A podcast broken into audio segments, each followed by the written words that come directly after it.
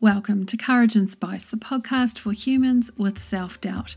I'm Sass Petherick, and this is episode number 53 The Protector. Hello, lovely people. I'm still on a bit of a high, to be honest. Last Friday, I spent the day working in a castle in Devon. Seriously, I was speaking at Creatival, which is an annual conference here in the Southwest for makers and creative business owners. And it's run by my friend Helen Bottrell of the Creative Business Network. Um, it's a brilliant day. We had so much fun. It was one of those kick yourself moments like, wow, I get to do this for the day. This is a work day for me. But I have to admit, like speaking about my work to big groups is not my favorite thing. I much prefer intimate settings and smaller circles. I like to be able to connect with people, read the room. Um, but I also know that my self doubt has a tendency to want to keep me in those small, safe circles too. And if I get too big, I'll end up alone as one of my self doubt's favorite protective beliefs. So, in this episode, I wanted to talk to you uh, about the protector, about why I tend to say yes to things that make me want to throw up a little bit, but also how you can start to build a relationship with your protector. So, the protector is the way I characterize self doubt. It's the combination of all the coping mechanisms you have devised over the course of your life to keep yourself safe from the big seven risks rejection, conflict, success, judgment, failure, complexity, and disappointment. The protector is constantly scanning our environment, looking at the people, the events, the experiences, and tasks that put us in the path of these risks. It's the part of our psyche that says, Don't do that, you might hurt yourself. So, the entire point of the protector, its entire purpose, is to deflect us from risk and keep us safe. So, when I said yes to Helen to speak at Creatival, uh, my protector got all riled up. And uh, the last month for me has been spent in a kind of mix of procrastinating and over preparing. I may have watched a little Netflix. And these are the ways that I guess I'm protecting myself from things like rejection and success. It's that fundamental belief for me if I get too big, I'll end up alone. Now, in the past, I used to be a bit more flaky McFlakester. So I would just say yes to everything and then freak out about what it meant to do it, how much I had to do, procrastinate for weeks, and then often cancel at the last minute. Now, this probably resulted in more rejection and conflict than showing up ever would have. But these days, I'll follow through. And mostly that's because I just really like how it feels to trust myself that I'll do what I say. And I also recognize just how valuable it is to have an opportunity to experiment right, to test out the validity of these beliefs that are protecting me. So, for me, the experience of speaking in public to a large group is one thing, but it's also underneath that a, a, real opportunity for me and my protector to kind of have a look at what we're made of. I get to test out the protective belief. Is it true that if I get too big, if I am offered or even seek out opportunities for speaking and writing and teaching that expand me and grow my work, is it true that this results in me being alone? And in order to change that belief, I, or to test it out, I really need to create some evidence to play with. That can only happen with real world experience. This doesn't mean that the process is easy or simple or feeling free right? It's actually full of all the feels. So, like I said, the preparation part of this process for me was full of over overworking and procrastination. And, and I never sleep well the night before an event. I usually have anxiety dreams that I trip up on the way to the stage, or I freeze in front of everyone, or I start speaking and my teeth fall out, you know, standard stuff. um, In a former life, I once spoke at the Association of Chief Police Officers annual conference, and it was on the hottest day of the year in a room with no air conditioning. So they'd brought these fans in, but I was convinced that my notes or my frock or my dignity would blow away. So I asked them to turn off the fan, pointed at the stage, and I just melted under the lights and almost passed out. So I'm always worried about things that could go wrong. But I also recognize that the part of me that's a little bit obsessed with this is just my protector. And I know this part of me so intimately now, how it tries so hard to protect me by holding me back, um, how it is always on the lookout for risk. And because I'm wise to my protector, to my self doubt, I know how to take care of myself. So I'll do things like write notes in case the technology doesn't work. I have an early night, even if I know I'm not going to sleep well. I meditate for longer than usual. I listen to a podcast on the way to the venue that will take me out of my own head. And in case you're wondering, on Friday I was listening to Krista Tippett interview Ta-Nehisi Coates for the On Being podcast, one of my favorites. And on Friday, while I was waiting to go on, I just allowed myself to take in the energy of the room. Helen had created such a fun and relaxed atmosphere. There was a lot of connection on the tables. So I just kind of let myself be there. I said a short prayer let this be helpful, let me be present. And standing in front of the group, I just imagined that this was a room full of people who were so excited to hear from me. And I took a deep breath and I felt my feet sink into the floor and I began. And it wasn't perfect, right? It never is. But my mission is to be an example of what's possible when I show up imperfectly, with my self doubt and without all of my shit together. My kind of mantra is just know your stuff, over prepare, speak from the heart, be real, trust your audience. And while my protector was there, hovering in the background, I was very much focused on the people in the room. And my talk was an interactive session about the beliefs that underpin self doubt that show up while you're running a small business.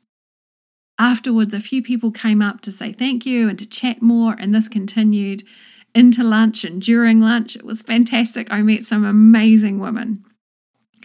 And I drove home really soaking it all in, just seeing what I wanted to remember, mostly how relaxed I felt now that I've done this a few times, I'm just so much better at taking care of myself. And how much I laughed, how moved I was by what others shared, how many people connected to my work, to me. And I just replayed the day looking for evidence. Is it true that if I get too big, I will end up alone?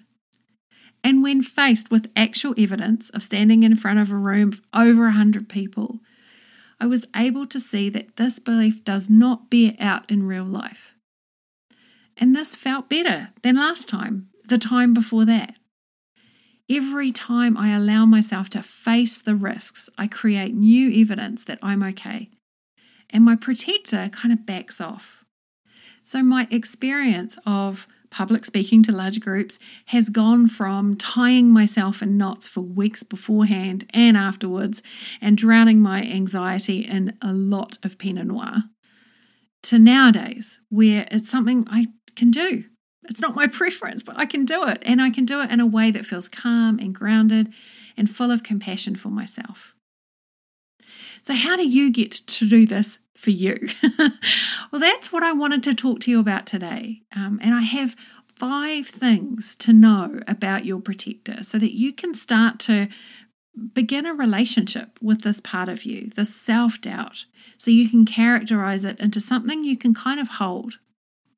And if you want to explore this concept in depth, do come and check out your self belief map. In this program, which starts next week, you'll meet your protector and get to understand more about why it's showing up in the way it is, holding you back from specific aspects of your life, even the things you really want. So, here are five awesome things to know about your protector.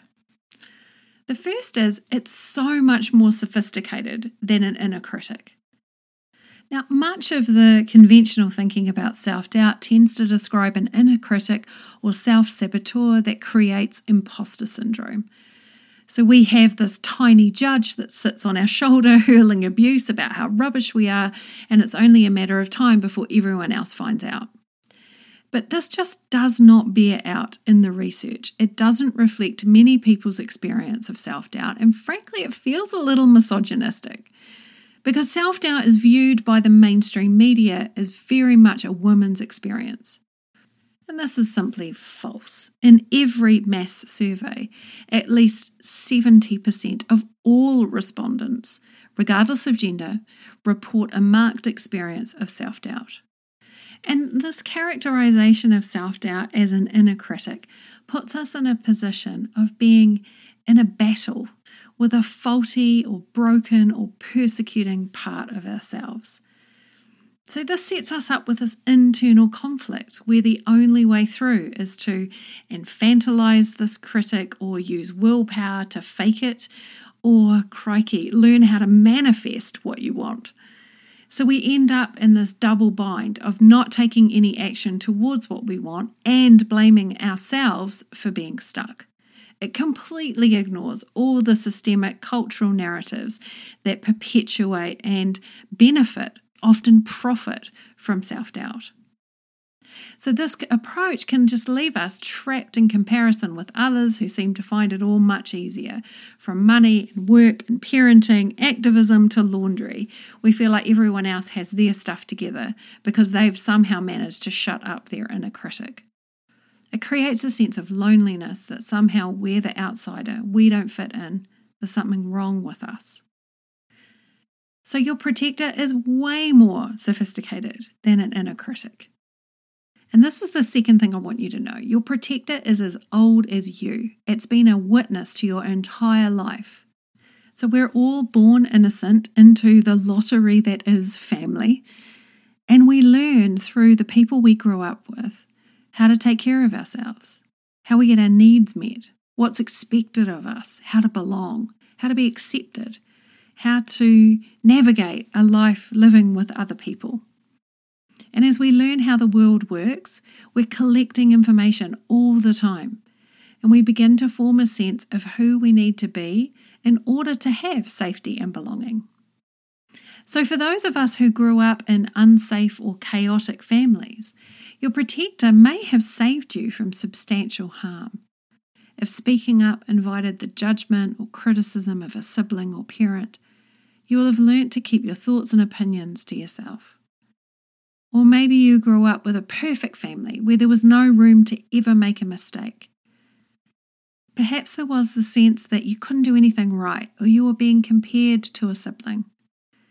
We protect ourselves the best way we know how when we're very young. And when these ways seem to work or seem to offer some comfort to us, they become fused with our sense of self. So, throughout these experiences and relationships, our protector is like a radar, constantly scanning the events and the people that cross our path, looking for potential risk. It remembers every single one of our hurts and it's trying to protect us from ever repeating them. So, our protector is this combination of all the coping mechanisms, all the ways we've found to take care of ourselves. So your protector is the witness to your life. Number three, your protector is always focused on the past. So, our protectors are basing every response to what is risky on previous information, on things that happened a long time ago, usually when emotions were running really high. And then we just made a meaning out of that event and decided it was true. And it's never been challenged, we've never thought to question it.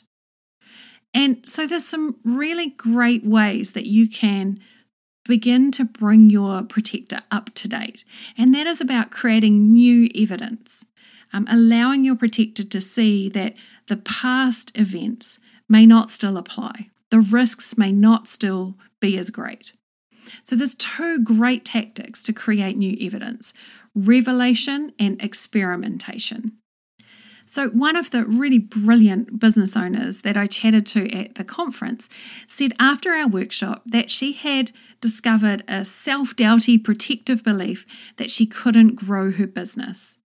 But when she looked at developing a more helpful, conscious belief, she revealed to herself that she has grown her business dramatically in the last few years since she began.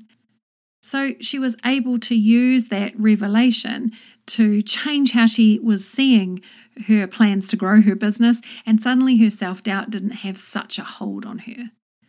So I highly recommend reflecting on what evidence you might have forgotten or dismissed or just let slip from your mind.